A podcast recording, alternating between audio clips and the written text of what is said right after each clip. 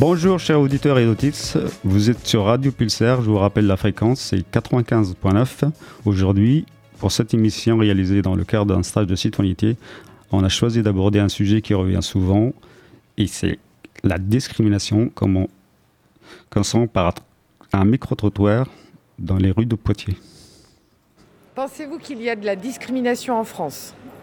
Oui, bien sûr, je pense qu'il y a de la discrimination en France. Elle est latente, elle est comme ça. En tout cas, moi, moi en ce qui me concerne, je la prends en pleine, gueule tous les jours. hein. Donc, euh, voilà, ne serait-ce que par l'ignorance, euh, donc euh, je la prends. Pour moi, ça, c'est de la discrimination. Voilà. Bah, la discrimination, je pense bien qu'il y en a en France parce que dans tous les cas, la discrimination, aujourd'hui dans, le monde, il y en a partout un peu. Que ce soit de la discrimination euh, ethnique, euh, que ce soit de la discrimination euh, homme-femme, de la discrimination bah, des personnes qui viennent tout simplement qui sont étrangères. Et voilà, je pense que la guerre en Ukraine nous a montré une, la discrimination positive en disant qu'il y a des gens, c'est OK pour les accueillir et certains autres, alors que c'est des conflits qui durent depuis des dizaines d'années, et ben voilà, on s'en soucie pas. Donc euh, ouais, je pense qu'il y a des discriminations en France. J'en ai jamais, euh, j'en ai jamais subi, mais autour de, enfin, de ce qu'on entend et ce qu'on voit à la télé, par exemple, il y a beaucoup de discrimination par rapport, euh, par exemple, à la religion. Oui, je pense qu'il y a des discriminations en, France, notamment soit par rapport à la couleur ou par rapport aux discriminations par rapport aux hommes-femmes, discrimination par rapport aux handicapés. Il y a plein de formes de discrimination. Et euh, bah, moi, j'en ai déjà subi hein, par rapport à ma couleur. Euh, Il y, a- il y a une fois, je crois, on ne pouvait pas rentrer dans un magasin parce qu'on parce qu'on n'avait pas assez d'argent apparemment pour payer euh, les objets qu'il y avait euh, dedans, t'as vu Donc ça c'est une sorte, euh, ouais, une sorte de, de discrimination. ouais. Ouais, probablement. Discrimination, que ce soit euh, raciale, que ce soit euh, du genre euh, femme et homme, oui. C'est c'est pas, c'est pas flagrant comme ça, mais euh, ça se ressent. Euh, Il y a toujours, euh, voilà, hein, lui euh, il est noir, lui il est noir, lui il est machin, lui il est bla, bon. C'est- complètement stupide, mais bon, c'est comme ça, quoi, voilà. Mais, mais ça existe. D'accord. Vous en avez déjà vécu, vous, quelqu'un de votre entourage? J'ai eu des- j'ai vu des réactions quelquefois dans des, dans des bars ou, ou dans, le, euh, ou dans, dans le bus. Oui, absolument. Que ce soit pour le travail, euh, dans la vie de tous les jours, pour le quotidien. En général, euh, il y a beaucoup de discrimination. Lesquels Bah, raciale en général. Que ce soit pour les Noirs, pour les Arabes. Au moment où t'es pas français, tu as beaucoup de mal à trouver un travail, par exemple, à t'insérer dans la société. Il y a même par rapport au- à la police, un truc bête. T'es un Arabe ou un Noir, tu marches dans la rue, on va te contrôler bêtement. Car un Français n'aura pas ce problème. Avez-vous déjà vécu des discriminations, vous ou quelqu'un de votre entourage? Moi et beaucoup de mon entourage, oui, effectivement.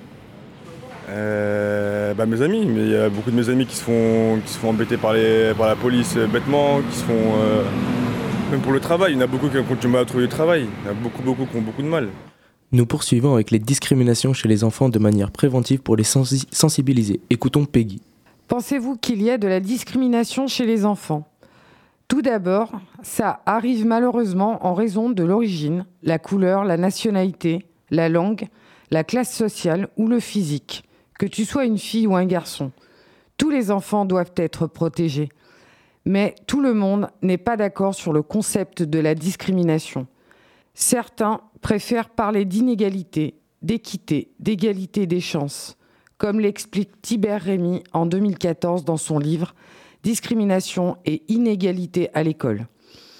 Toujours dans ce livre, il évoque la loi du 8 janvier 2013, qui reprend à son compte la loi d'orientation et de programmation dans la lutte contre la discrimination à l'école. Celle-ci n'est devenue une préoccupation politique que récemment. N'oubliez pas, la discrimination entre les enfants vient de l'éducation des parents. Parfois, la discrimination peut entraîner des suicides chez les enfants et les ados, parce qu'elles prennent la forme de harcèlement. Selon l'article 225.2 du Code pénal, le comportement répréhensible est retenu dans les cas suivants. Si les enfants sont bien souvent conscients des discriminations liées à l'apparence physique, moins perceptible est pour eux le harcèlement lié au lieu de vie et de l'origine sociale. C'est ce que rapporte Blandine, chargée de la mission à l'éducation et à la citoyenneté chez Solidarité laïque.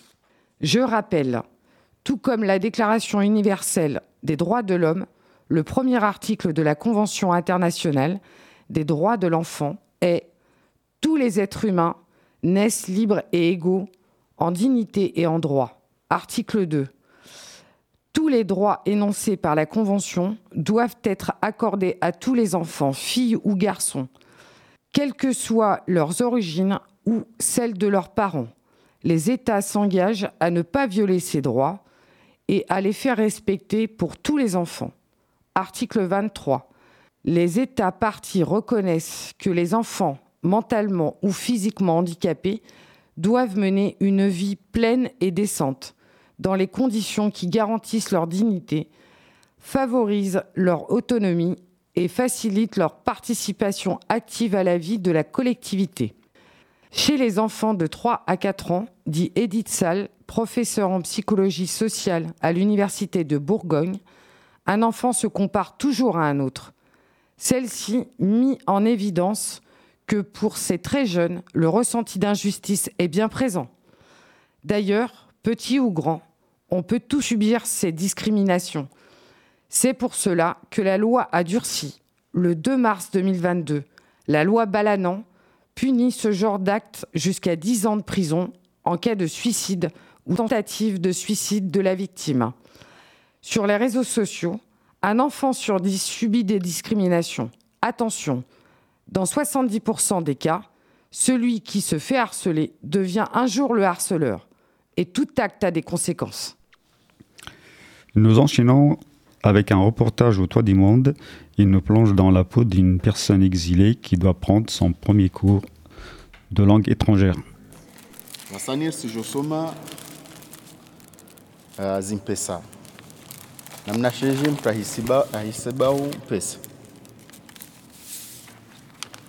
Riali.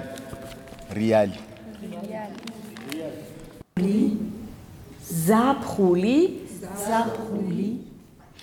C'est un aperçu de ce que j'ai vécu pendant 45 minutes. Pour les 40 ans de l'Association du Toit du Monde, ils ont décidé de réaliser des ateliers d'immersion dans son premier cours de français, ou de langue étrangère, pardon. Claude Delhomme, administrateur et bénévole au Toit du Monde, nous parle de son parcours et des ateliers proposés. Alors, euh, moi, ça a été en deux étapes. J'étais euh, dans l'équipe de départ, il y a 40 ans. Après, j'ai eu une activité professionnelle, une vie familiale, et donc je suis jeune retraité, donc je suis revenu, je suis administrateur à nouveau depuis trois ans. Alors, il y a une centaine de bénévoles, si on additionne tout le monde, et en employés, il y a eu 26 personnes, beaucoup de temps partiel, hein, mais 26 personnes qui travaillent dans les différents ateliers. Alors, ce sont les ateliers sociolinguistiques, ceux qui, les cours de langue de français, qui ont eu cette idée-là de mettre les Français dans la situation inverse. Les objectifs de l'atelier, c'est vraiment faire ressentir euh, au, public français ce que peut ressentir une personne qui est en situation euh, d'immigration, qui arrive dans un pays où il ne comprend pas un mot. Donc là, il y a deux langues qui ont été choisies, une des Comores et l'autre de Géorgie, je crois. les deux ateliers ateliers sont simultanés et ne pouvaient accueillir que 12 personnes par table. Nous écoutons euh, l'animatrice d'une des deux tables. Moi, je m'appelle Mariam. Je suis géorgienne. Je viens d'arriver en France en 2018. Euh, et je suis professeur, j'étais professeur euh, de la langue géorgie, les grammaires et la littérature au lycée. L'atelier dure une heure, dont 45 minutes d'immersion et 15 minutes de réponse. Et là, là j'ai utilisé le, dialecte le plus facile. Parce oui, c'est le dialecte le, plus facile parce que euh, souvent on dit que la langue comorienne c'est une langue dialectique. Mais sinon, ben, d'autres, ben, comme moi, moi j'ai dit les langues comoriennes. Parce qu'il y a le maoré, il y a l'anjouanais, il y a le grand comorien et il y a aussi le moélien. C'est ouvert à tous et plusieurs profils différents participent. Moi, je suis enseignante en espagnol, donc je me suis dit, mes étudiants, ils sont dans la même situation que moi pendant cet atelier. C'est pour ça que je suis venue. Euh, moi, je fais partie du Toit du Monde, donc euh, je voulais m'initier aussi euh, en tant que formatrice à être dans la position de l'apprenant. et à voir justement les difficultés que peuvent avoir les apprenants face à, l'apprentissage d'une nouvelle langue, quoi, appréhender tout ça. Toute l'année, le Toit du Monde organise des ateliers et n'hésitez pas à vous renseigner. Dans la continuité de ce thème, nous nous demandons si la discrimination sur les étrangers au travail est réelle. La discrimination existe réellement sur le marché du travail français. Une étude de l'INSEE de 2012 montre que cette discrimination à l'embauche à l'encontre des candidats issus de l'immigration est de l'ordre de 40% en moyenne. Elle existe sur plusieurs facettes, par exemple au faciès, mais elle ne se voit pas forcément. Mais à partir de l'instant où l'on décline son identité, nom, prénom, elle saute clairement aux yeux. Ce phénomène oblige les candidats à postuler sur le marché du travail, à modifier leur identité, leur lieu de résidence, et même parfois tricher sur leur âge. Certains recruteurs se basent sur des clichés caractéristiques selon les origines des candidats. D'après une étude réalisée sous la responsabilité du ministère du Travail entre 2019 et 2020, près de 9600 candidatures pour lesquelles les CV sont semblables, mais les noms diffèrent, malgré leurs compétences parfois supérieures aux autres. Les candidats portant un nom français ont 50% de chances de plus d'être appelés par les recruteurs. Pour les postes les moins qualifiés, la discrimination est encore plus forte que chez les cadres. C'est le cas également pour les jeunes par rapport aux plus âgés. Aujourd'hui, encore heureux, les mentalités changent. Les recruteurs qui discriminent sont minoritaires. On peut rappeler, pour les recruteurs amnésiques, la discrimination à l'embauche est punie par la loi il risque une sanction pénale pouvant aller jusqu'à 3 ans d'emprisonnement et 45 000 euros d'amende si sa discrimination est prouvée. C'est un peu du gâchis, car l'employeur peut passer à côté de la perle rare. Nous remercions Miloudi pour cette chronique. Et par rapport aux femmes, Baptiste, quelles sont les discriminations faites lors d'un entretien d'embauche? Ça peut vous paraître anecdotique, mais il faut savoir que les questions posées à une femme sont différentes de celles posées à un homme. Selon l'étude faite par l'IFOP, l'Institut d'études d'opinion en France, 50% des femmes sont interrogées sur leur vie privée contre seulement 38% des hommes. La question Avez-vous des enfants est posée lors des entretiens d'embauche à la moitié des femmes qui ont répondu à cette étude. Il y a 26% d'entre elles où leur futur projet de grossesse est évoqué par leur interlocuteur. Ces chiffres nous montrent qu'il y a une différence entre les questions posées à une femme, d'où leur statut de mère ou de future mère. Pourtant, il me semble que tout le monde sait que pour avoir un enfant, il faut être deux. On peut lire que lors de la première rencontre, d'après une étude réalisée par Monster UK, les candidats ont une moyenne de 6 minutes et 25 secondes pour impressionner le recruteur. Là, tout le monde est concerné, mais on y apprend aussi qu'une femme est plus souvent jugée par son apparence qu'un homme en entretien d'embauche. Une équipe de l'Université de l'Est de l'Écosse a mis en avant la tendance naturelle des recruteurs, hommes comme femmes, à juger davantage l'apparence d'un candidat quand il s'agit d'une femme. Et on apprend d'ailleurs que deux tiers des employeurs admettent rechigner à l'idée d'embaucher une femme qui n'est pas maquillée. Mais encore, une autre étude réalisée par la Fondation des femmes pour femmes actuelles nous informe que pendant des entretiens pour des métiers dits hommes, les femmes ont 20% de chances de moins qu'un candidat de sexe opposé.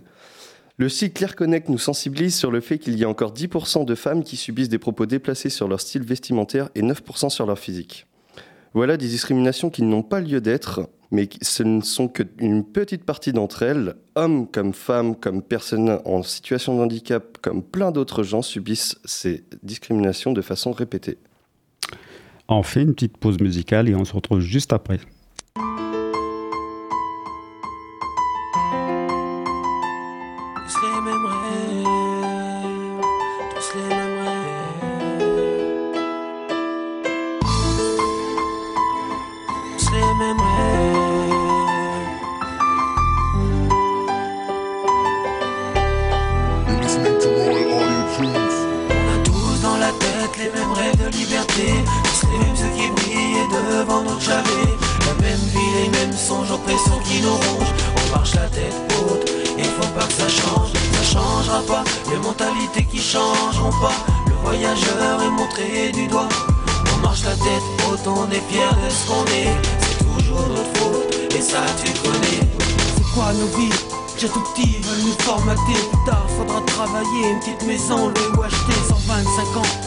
Et chasse pendant 40 ans avec acharnement Pas hausser le ton, pas baisser pas trop Certains ont bien appris, mais nous on n'a rien compris. La tête comme du parpaing, on n'est pas monté dans le même train. Et quitte à dérailler, pas de rêve, rester sur les quais. On voulait s'envoler gros, rêver de liberté. Tous dans la tête, des rêves de liberté. Tous les mêmes ceux qui brillent devant notre chalet. Les mêmes vies, les mêmes songes, oppression qui nous rongent tête haute et crois pas que ça change Ça changera pas, comme les mentalités qui changeront pas Le voyageur est montré du doigt. On marche la tête haute, on est fier de ce qu'on est. C'est toujours notre faute, et ça tu connais. Nous serrer les dents S'accrocher dans ce monde de traite, pas traîner les pieds gros. Quand les corbeaux font la fête, c'est la guerre tes frères. C'est ça qu'il faut dire et insister. Quand les vilains ont décidé de s'acharner de côté Ce qui de rêve, dis-le pas du bout lèvres. Tu arrives si t'en veux, te sortiras victorieux. Rien ne peut arrêter un homme décidé. Et t'auras la vie, tu t'es dessiné. Les autres c'est pas eux qui tiennent le crayon, sortiront de la pénombre quand les jours seront si sombres. Et confiance quand toi et entre seul, quand trop de fâches, gros, se foutront de ta gueule. On a tous des rêves de liberté plein la tête. Mais j'y tente, c'est encore plus puissant. Mais aujourd'hui, l'heure est plus à la fête. Leur monde est plus ample, oppressant. Tous dans la tête, des rêves de liberté. Tous les mêmes qui brillent devant notre chalet. La même vie, les mêmes songes oppressants qui nous rongent. On marche la tête haute et crois pas que ça change. Ça changera pas comme les mentalités qui changeront pas. Le voyageur est montré du doigt. On marche la tête haute, on est fier de ce qu'on est. C'est toujours notre faute, et ça tu connais. Les. Pas beaucoup de moyens, gros. On est là quand même. Tous dans la tête, des rêves de liberté. Tous les mêmes yeux qui brillent devant notre chalet les mêmes songes, oppression qui nous rongent.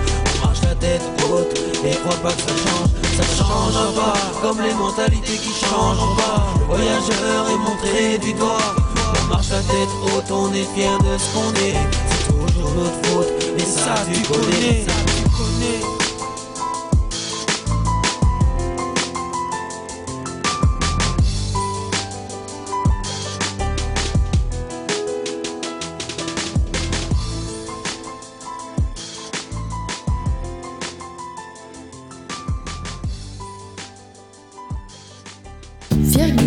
Vous avez mal à la tête. Des pics à glace, vais vous les enlever en un instant. Par osmose. Pulsar, c'est bon. Un tube d'aspirine ambulant. Point d'exclamation. Nous venons d'écouter Larry avec sa chanson Les mêmes rêves, qui nous parlait des discriminations envers les voyageurs. Pour poursuivre notre thématique, nous revenons sur la discrimination envers les musulmans en France. Un musulman sur deux en France déclare avoir déjà subi une discrimination. Les hommes mentent, mais pas les chiffres. Selon une étude de l'IFOP, 42% des musulmans vivant en France confirment avoir déjà été victimes d'une forme de discrimination liée à leur religion au moins une fois au cours de leur vie. L'Institut de sondage a rapporté différentes discriminations possibles. Discrimination lors d'un contrôle de police où ils peuvent subir des violences policières, 13%, lors de la recherche d'un emploi, 17%, d'un logement, 14%. Dans le détail, une autre enquête réalisée pour la DILCRA et la Fondation Jean Jaurès relève que les discriminations touchent davantage les femmes, 46% contre 38% chez les hommes. En outre, 60% des femmes portant le voile ont été discriminées au moins une fois au cours de leur vie, mais 44% des femmes qui ne portent pas le voile l'ont aussi été.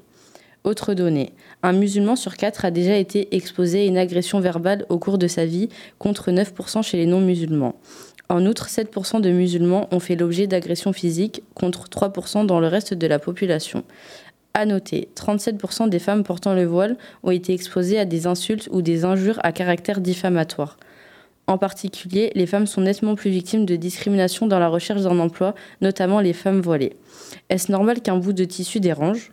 Un de mes employeurs a supposé que du fait de mon origine et de ma foi, j'étais plus encline à accepter ces règles et à me conformer, rapporte Selma dans un article de Botilicieuse. La méchanceté gratuite n'a jamais enrichi personne, ni matériellement, ni humainement, ni même spirituellement. Mais le travail est aussi compliqué à trouver pour les jeunes musulmans de quartiers populaires qui sont souvent dénigrés, pointés du doigt, victimes de discrimination à l'embauche pour un simple nom de famille par exemple. Ils peuvent subir des bavures policières, contrôles sans raison dus à des délits de faciès. Revenons en 2005 où un contrôle de police qui dérape a coûté la vie à deux adolescents, Zied et Bouna, ce qui a causé de nombreuses émeutes et de manifestations. D'ailleurs, si ça vous intéresse, sur Disney+, vous pouvez découvrir la série qui vient de sortir sur l'affaire Malik Oussekine, des faits qui se sont déroulés en 1986, où, rappelez-vous, un étudiant franco-algérien est matraqué à mort par des policiers. On peut constater malheureusement aussi qu'il y a quelques jours, à Juvisy-sur-Orge, Mayedine Tazamouche, 19 ans, a accusé des policiers de l'avoir frappé dans la nuit du 9 au 19 mai au commissariat. Il a porté plainte auprès de l'IGPN, il raconte Certains coups, je les entendais, je ne les sentais même plus. Jusqu'où la discrimination va-t-elle aller et quand va-t-elle se stopper? On continue sur cette réflexion autour de la religion et pour en parler, on retrouve Peggy et son invité. Bonjour, nous accueillons aujourd'hui euh, Christian Chua, euh, journaliste indépendant et référent laïcité. Bonjour. Bonjour. Euh, première question. La loi de 1905 précise la séparation de la religion et de l'État. Pouvez-vous nous donner la définition de la laïcité en quelques mots? Eh bien, je crois que la première chose, c'est qu'il faut voir que la, loi de 1905, en fait, c'est une loi qui s'inscrit dans un long fil historique de, qui prend naissance en gros à la Révolution française en 1789. Il y a aussi la, la Déclaration des droits de l'homme et du citoyen en 1792, qui fait référence à la laïcité. Et puis, tout au fil de l'histoire, effectivement, cette loi de 1905 qui est un peu la pierre philosophale sur laquelle la notion de laïcité se, se base, et jusqu'à il y a encore récemment, puisqu'en 2021, il y a encore une loi qui a été votée. Alors, la laïcité à la française, dont on parle beaucoup, c'est quoi? C'est tout simplement, c'est une loi de, de liberté, d'ailleurs, il faut peut-être le préciser, contrairement à ce qu'on sous-entend souvent, puisqu'on on y voit souvent des restrictions en matière religieuse. Or, pas du tout. La, laïcité, la loi sur la laïcité, c'est une loi qui dit tout simplement que l'État ne se mêle ni ne finance d'aucune religion. Il y a la liberté des cultes.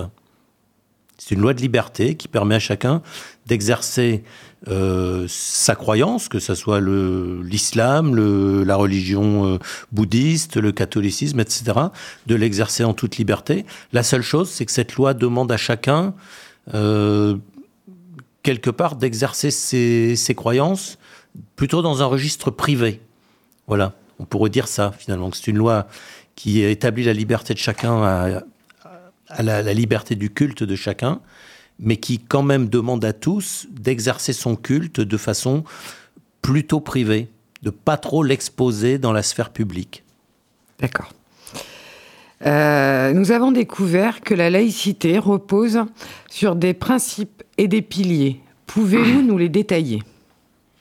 Alors là, je viens d'en, je viens d'en, je viens d'en donner un, mmh. c'est-à-dire l'État euh, n'organise ni ne finance euh, aucun culte. Ça, c'est un principe de séparation de l'Église et de l'État. On peut rappeler d'ailleurs à ce sujet qu'en fait, la, laïcité, euh, au départ, c'est un système légal, un système législatif, initialement qui est plutôt tourné vers l'Église catholique, puisque au moment de la Révolution française, en, 1789, quand on, on, commence à séparer l'Église et l'État, la seule religion quasiment qui existe en France, c'est la religion catholique. Il n'y a, pas d'islam en France, puisqu'on n'a pas encore connu de grandes vagues euh, migratoires. Et il y a quasiment plus de protestants parce qu'ils ont été jetés dehors euh, à la suite de l'édit de Nantes euh, plus de 200 ans auparavant.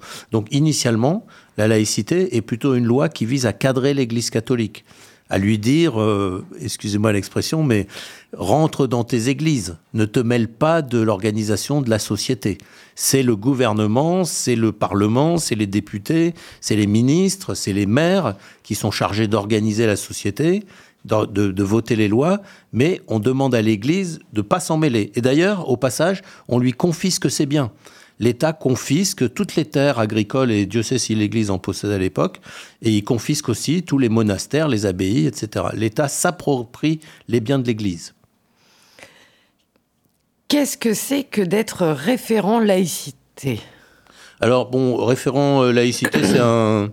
J'allais dire, c'est, un bien grand mot qui, qui, désigne en fait une réalité toute simple. Il y a quelques années, là, depuis à peu près une dizaine d'années, euh, en France, on a estimé que il fallait, euh, il fallait mieux expliquer et, et, mieux former à ces notions de laïcité. Euh, c'est venu, euh, soyons clairs, à la suite d'un certain nombre de polémiques qui sont venues dans l'opinion publique sur le port du voile, sur les prières de rue, sur l'alimentation à la cantine, etc. Il y avait tout un tas de polémiques. Donc l'État français, qui aime bien organiser les choses, a décidé de de diffuser la notion de laïcité dans la société au travers de, de formations. Généralement, c'est des formations de deux jours euh, qui sont organisées dans tout un tas de secteurs. Ça peut être dans des administrations, dans des associations, dans des clubs sportifs, dans des centres sociaux. Et euh, pour ça, euh, il y a eu des gens qui ont été formés, voilà, dont je fais partie, et on leur a collé l'étiquette de référent laïcité. Pouvez-vous nous raconter l'une de vos actions? Bah, par exemple, il y a une quinzaine de jours, j'étais euh, dans un autre département de la région, à Angoulême, à la demande d'une association euh, loi de 1901, euh, qui voulait justement former tout un tas de gens parce que pratiquement, cette notion, elle, donne lieu aussi quelquefois à des petites difficultés dans la vie quotidienne. Par exemple, vous, êtes, euh, vous travaillez dans une mairie, vous avez une personne qui vient demander des papiers d'identité, qui est, qui est revêtue, par exemple, d'un turban hindou.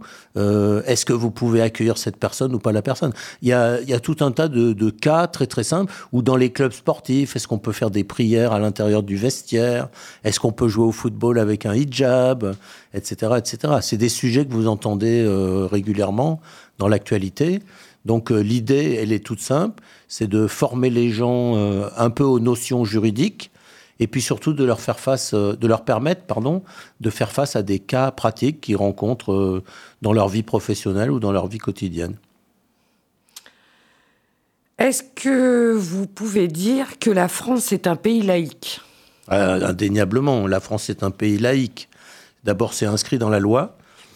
Et comme je vous ai dit tout à l'heure, pas seulement dans la loi de 1901, mais aussi dans, pardon, dans la Déclaration des droits de l'homme. D'ailleurs, c'est écrit dans le préambule de la Constitution de 1958.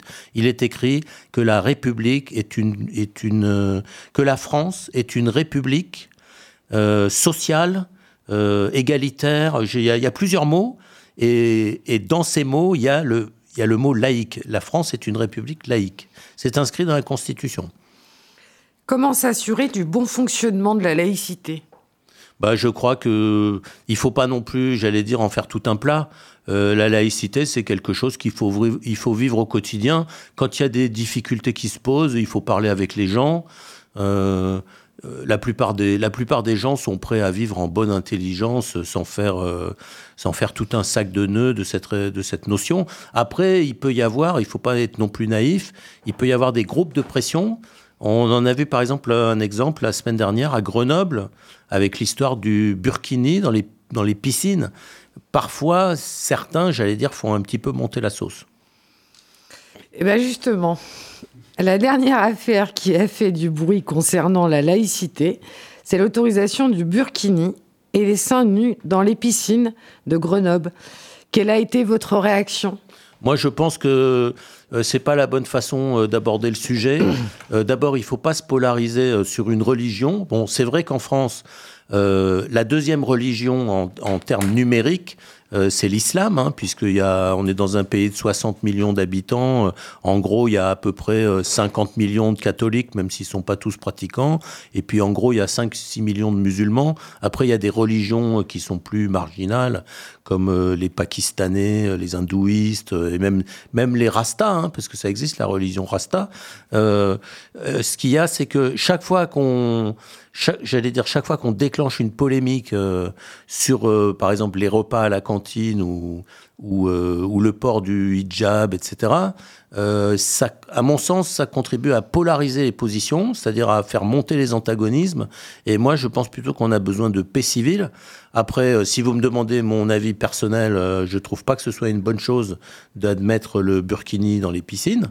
D'ailleurs, c'est c'est réduire les femmes musulmanes. Alors ça veut dire que si une femme est musulmane, elle doit se baigner en burkini, c'est un peu bizarre.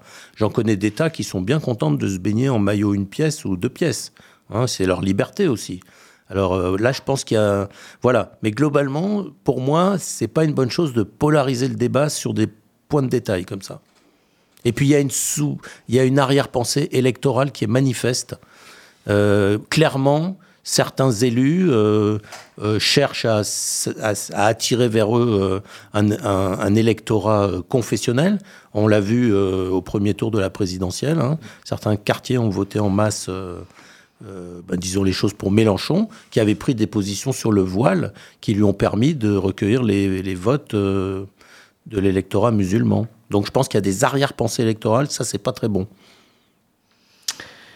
Quels sont les outils au service de la laïcité? Les outils, le premier outil, euh, c'est la loi. Euh, se référer à la loi. Bon, bah là-dessus, euh, il y a un outil qui est bien pratique aussi, c'est Google. On peut poser des questions à Google, on y trouve des tas de réponses. Souvent, elles sont basées sur des textes de loi. Euh, j'en ai cité deux, par exemple, la Constitution de 1958, la Déclaration des droits de l'homme et des citoyens. J'en ai même cité quatre parce que j'ai parlé aussi de la loi de 1905 et puis de la plus récente, la loi de août 2021, qui est la loi dite de séparatisme qui a été voté après l'assassinat du professeur Paty.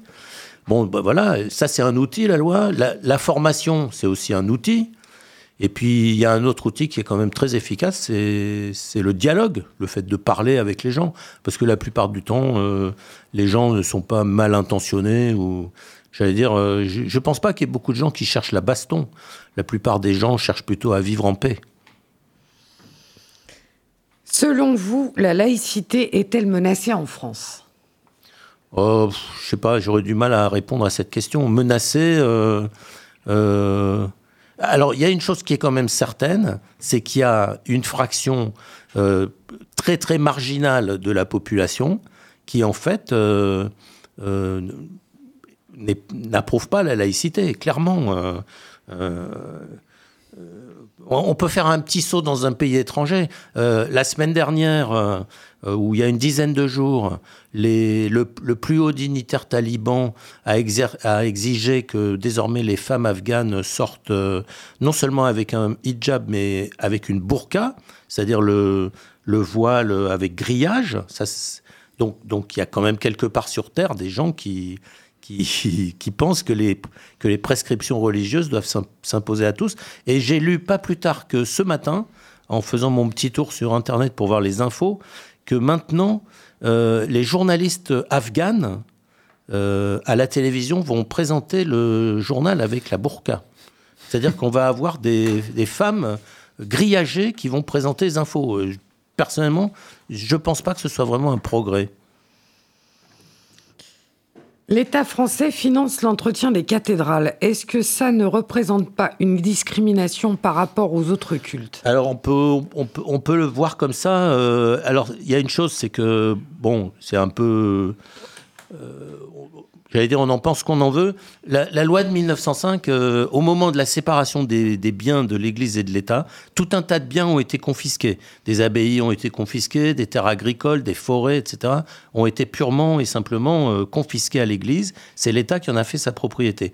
Et puis, il restait le problème des bâtiments les bâtiments, c'est pour l'essentiel des églises dans les communes. Chaque village a son, église en France. Et je ne sais pas combien, il doit y avoir une cinquantaine ou une petite centaine de cathédrales en France.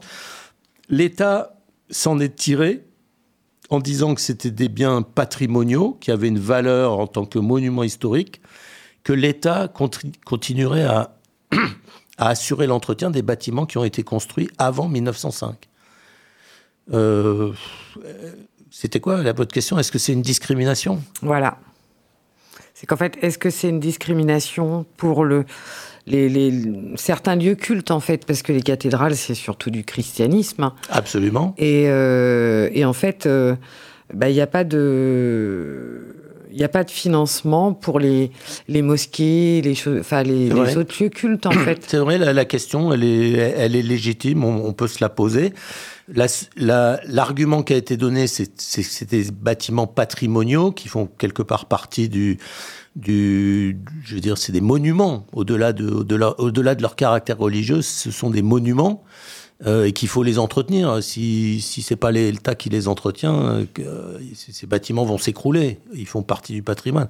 On peut dire aussi que, par exemple, euh, je sais pas, par exemple le pont du Gard qui a été construit par les Romains euh, près de pas, loin de 1000 ans avant Jésus-Christ, ce pont euh, qui n'a rien de religieux, il est aussi entretenu au titre de, monument historique par l'État français. Donc euh, pour moi, c'est plus un entretien patrimonial qu'un entretien cultuel.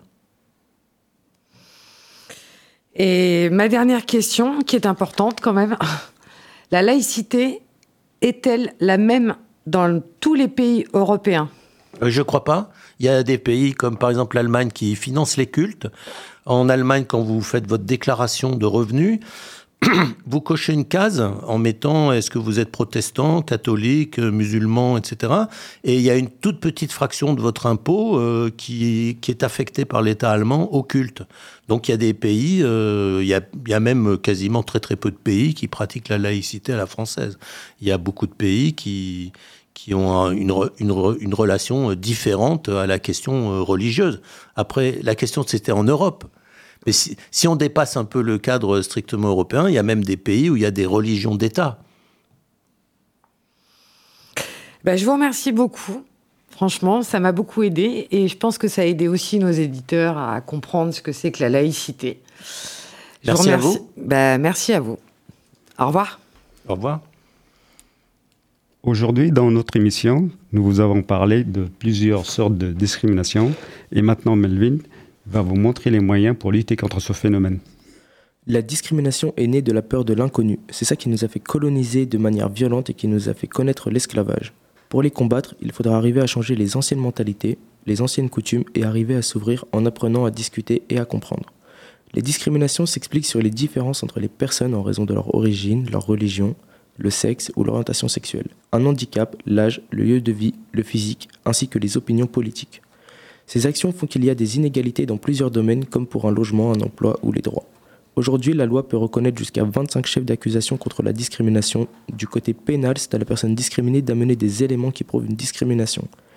L'auteur des faits risque une peine pouvant aller jusqu'à 3 ans de prison et 45 000 euros d'amende. Si l'auteur est un agent public qui provient d'une mairie ou d'une préfecture, et a commis les faits dans le cadre de ses fonctions, les peines peuvent aller jusqu'à 5 ans de prison et 75 000 euros d'amende. Les personnes pensant être victimes de discrimination peuvent faire reconnaître leurs droits devant un juge. Il peut y avoir des sanctions pénales en déposant plainte ou une sanction civile administrative. Dans cette hypothèse, la démonstration de l'intention discriminatoire n'est pas nécessaire, mais il appartient à la victime d'apporter des éléments de fait laissant supposer la discrimination. Une discrimination peut prendre la forme d'un harcèlement lorsqu'il est fondé sur un des 25 critères définis par la loi, par exemple dans le cadre d'un travailleur handicapé. Le harcèlement sexuel est constitué par des propos ou comportements répétés qui peuvent porter atteinte à la dignité d'une personne, ce qui constitue une pression grave dans le but réel d'obtenir un acte de nature sexuelle. Elisabeth Moreno, en tant que ministre déléguée à l'égalité femmes-hommes, a mis en place en 2020 la plateforme de signalement et d'accompagnement des victimes. Ce service est doté d'un numéro de téléphone, même accessible à des personnes sourdes et malentendantes, joignable par appel et par chat de 9h à 18h.